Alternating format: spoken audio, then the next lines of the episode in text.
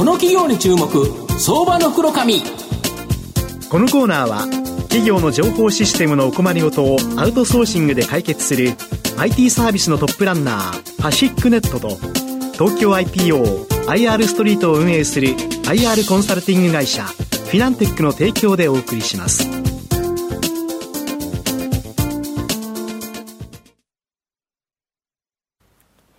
ここからは相場の福の神こと藤本信之さんとともにお送りいたします。藤本さんこんにちは。毎度、相場の福の神こと、藤本でございます。まあ、マーケット日経平均は高いんですけど、なんかグロース市場、なんか全体安くて、まあ、個人投資家好みのですね、進行企業、ちょっとしんどいんですけど、まあ、ここが踏ん張りどころかなというふうに思いますので、えー、今日はですね、その中でも、まあ、今後注目できるような企業を、えー、ぜひご紹介したいなというふうに思います。はい、今日ご紹介させていただきますのが、証券コード4847、東証プライム上場、インテリジェントウェーブ代表取締役社長の佐藤国光さんにお越しいただいてます。佐藤社長、よろしくお願いします。はい、よろしくお願いします。よろしくお願いします。インテリジェントウェーブは、えー、東証プライムに上場しており、現在株価899円、1単位9万円弱で買えます。東京メトロの茅場町駅が最寄り駅の東京都中央区新川に本社を置くインテリジェントウェーブは24時間365日止まらないシステム。これを追求する思想と、それを実現する技術力、これを持つ、技術技術力を持つ金融機関、特にですね、クレジットカード決済に強みを持つシステム会社になります。情報セキュリティ製品にも強みを持っています。まあ、今ご紹介したように、御社はこの24時間365日止まらないシステムを追求する思想と、それを実現する技術力を持って、まあ、金融機関向けのシステム開発、強みがあるそうなんですが。はい、えー、ご紹介いただきましてありがとうございます。あの、まあ、インテリジェントウェーブはですね、はい、1984年に創業してます。まあ、39年、うん、あの、継続している会社なんですが、はい。まあ、当時ですね、創業者はですね、はい、日本の会社にいたんですけどね、そこから転職して、アメリカの IT 企業に転職したっていう、はい、まあ、当時は非常に珍しい、うんうん、あの転職だったと思うんですが、うん、日本に帰って、その創業者が社員数人でね、はい、始めた会社です。まあ、今で言いますと、スタートアップというような企業ですが、うん、えー、ごご質問がありましたようにね、えー、なぜクレジットカード業界で強固なポジションを得たのかということなんですけども、まあ、今ではですね、まあ、皆さんクレジットカードをお使いになられるときに、まあ、端末にこう暗証番号を打ってすぐに、あの処理が終わって、えまあ、伝票がね、レシートが出てくるということなんです。今でも当たり前なんですけども、まあ、このシステムっていうのは24時間365日、えー、止まらないオンラインカード決済って言われてまして。そうですよね。真夜中でもね、決済できますもんね。そうなんですよね。えー、で、クレジットの、まあ、カード番号が、うん、えー、システムに飛ぶとですね、うん、そのクレジットが使えるかどうか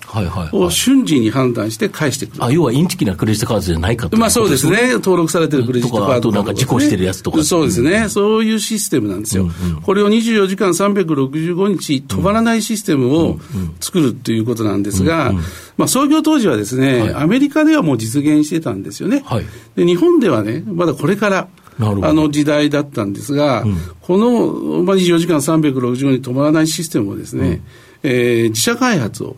しました。うん、えー、ここからですね、我々の金融向けの事業が開始してるんですけど、うんうん、まあ今から考えますとですね、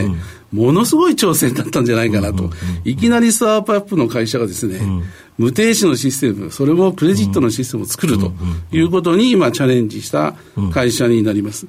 まあ今ですね、まあ販売後30年ぐらい経ってるんですけども、まあ今でも圧倒的なシェアです。あの、皆さんがお使いいただいているクレジットカードの処理の日本ですがね、うん、ほとんどが我々のシステムで処理されているというような、まあ、デファクトスタンダードと、うん、あの皆さんから言われているようなシステムになります。あの非常に、まあ、ここまではね、苦労な連続だったと思いますけど、まあ、カード会社の皆さんからですね、なくちゃならないというような強い信頼をいただいております。まあ、その後にですね、あの、カードの不正検知っていうのも開発したんですけどね。それは、あの、さっきカードが使えるかどうかは、えー、瞬時に、えー、チェックしてるんですけども、不不正な、まあ、あの、処理がされてるかどうかですね、不正な利用の疑いがあるものとか、うん、いったものをチェックするシステムをこれに加えて作りまして、まあ、これと合わせてですね、今、あの、たくさんのクレジットカード会社の皆さんにお使いいただいているということになります。うん、なるほど。で、今までは、従来は個別のユーザー向けにですね、受託システム開発を行うですね、いわゆるフロー型収益というのが主だったと思うんですけど、御社今クラウドサービスにも提供して、持続的な収益ができるこのストック型収益、まあ、これに今変革途中であるとか。そうですね。はいあの、まあ、現在、あの、中期3か年の事業計画の、まあ、最終期なんですが、はい、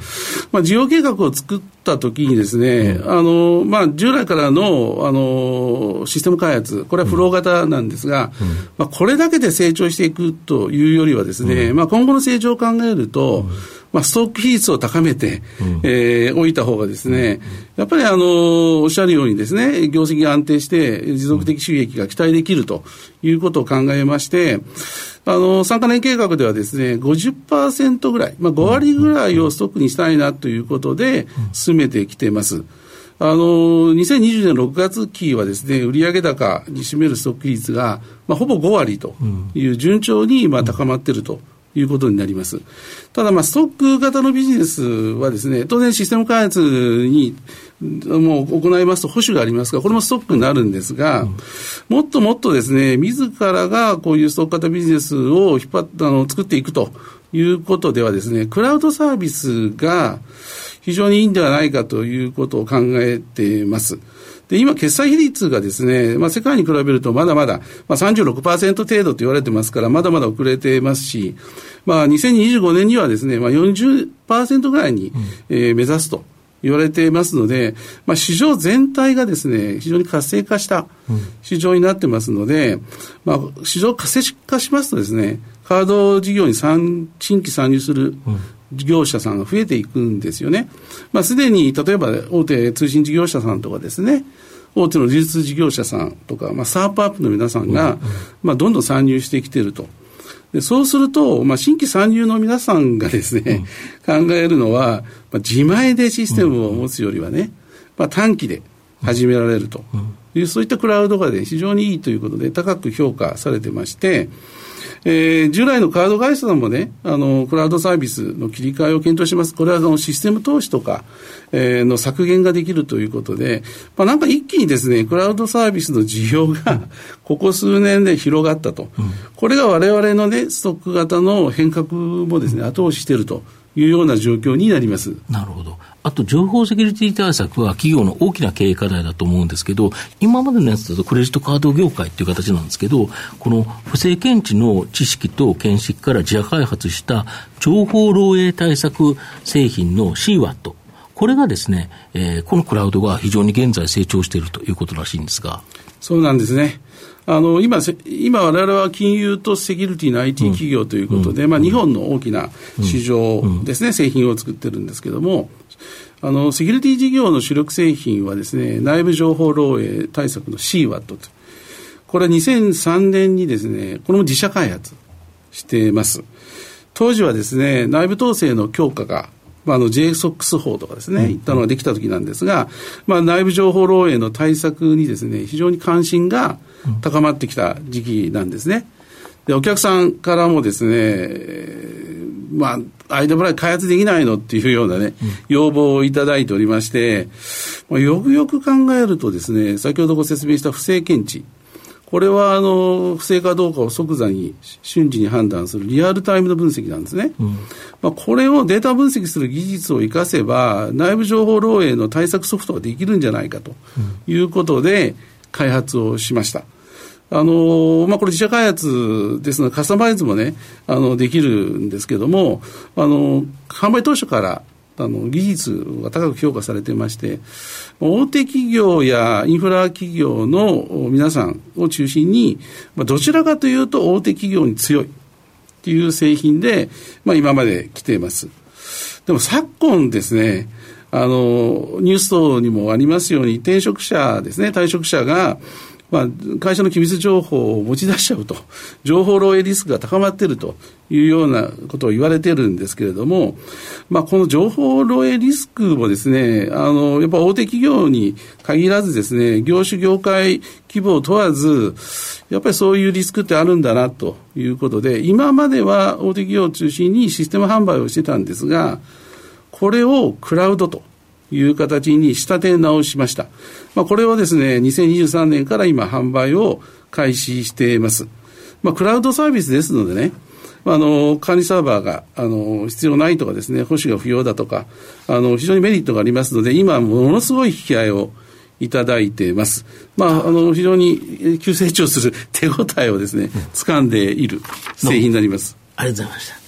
で、え、最後まとめさせていただきますと、インテリジェントウェーブは金融機関、特にですね、365日24時間稼働が必要な、えー、クレジットカード決済に強みを持つシステム会社になります。自宅システム開発のフロー型収益からクラウドサービスのストック型収益にビジネスモデルを変革させつつあります。情報セキュリティの自社製品も大きな成長の可能性があります。今期2024年6月期は営業利益44.6%増で20円の増配と好調が続く見通しになりますっています。中長期投資でじっくりと応援したい相場の福の神のこの企業に注目銘柄になります。今日は証券コード4847東証プライム上場インテリジェントウェーブ代表取締役社長の佐藤国光さんにお越しいただきました。佐藤さんどうもありがとうございました。はい、ありがとうございます。藤本さん今日もありがとうございました。どうもありがとうございました。企業の情報システムのお困りごとをアウトソーシングで解決する IT サービスのトップランナー。東証スタンダード、証券コード3021パシフィックネットは、パソコンの導入、運用管理、クラウドサービスからデータ消去、適正処理まで、サブスクリプションで企業の IT 部門を強力にバックアップする信頼のパートナーです。取引実績1万5000社以上。東証スタンダード、証券コード3021パシフィックネットにご注目ください。この企業に注目、相場の黒髪。このコーナーは、企業の情報システムのお困りごとをアウトソーシングで解決する IT サービスのトップランナー、パシフィックネットと、東京 IPO、IR ストリートを運営する IR コンサルティング会社、フィナンテックの提供でお送りしました。